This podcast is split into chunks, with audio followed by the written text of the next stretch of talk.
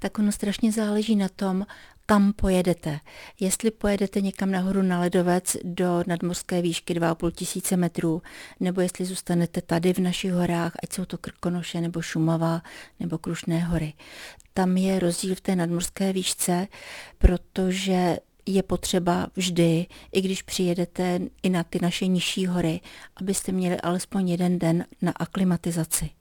Tam, kde jedete do těch vysokohorských poloh, tak tam tu aklimatizaci doporučuji postupnou, čili když jste ubytování někde v údolí a potom se chystáte na sjezdovku na ty 2,5 tisíce metrů vysoko, tak nepojedete tou lanovkou najednou, ale raději se zastavte v těch mezi stanicích. Chvilku tam pobuďte, dejte si tam kávu, nebo jestli tam budete 4 hodiny koukat a obdivovat panorama, to už je na vás.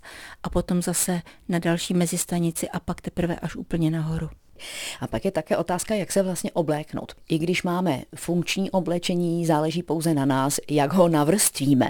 Jak tedy postupovat, když nejsme úplně zkušení lyžaři a chceme si lyžování a zimní radovanky opravdu užít? Tak vždycky se říkalo, že u těla by měla být taková ta vrstva, která má odvádět pot a ta další vrstva měla být ta, která ten pot saje, aby pořád na tom těle jste měli suchou vrstvu a vždy je potřeba to oblečení vrstvit, nemít jenom třeba jednu košilku a přesto tlustý svetr a pak péřovou bundu, protože když se spotíte, tak pak co? Máte to všechno mokré.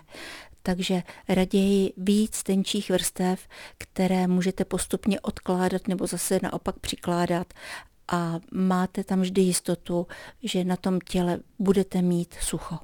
Co dělat, když se nechtěně promočíme, nastydneme, jsme na svahu a do hotelu daleko?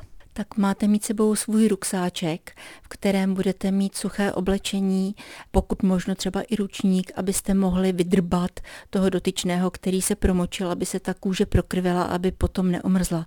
V tom mokrém oblečení jednak prostydné, protože to mokré odvádí teplotu z těla ven a také, když začne foukat, tak může i omrznout. Takže jakmile někdo má mokré rukavice, vyměnit je, nezůstávat v těch mokrých rukavicích, protože pak dojde k prostydnutí nebo k omrznutí a to pak by se řešilo velice obtížně i přes veškerou snahu můžeme opravdu prochladnout, co bychom tedy měli udělat jako první po příchodu domů nebo do hotelu.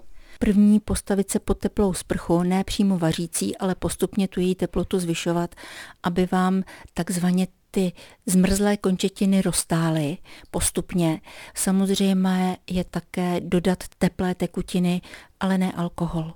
Alkohol si dospílí mohu dát samozřejmě potom, ale nejprve to chce prohřát těmi nealkoholickými tekutinami. A potom na závěr už zbývají pouze teplé ponožky a peřina na chvíli se zahřát v posteli. To také. Z té teplé sprchy nebo z teplé vany potom se prohřát pod peřinou a potom postupně se zase obléknout a jít žít společensky. Markéta Vejvodová, Český rozhlas.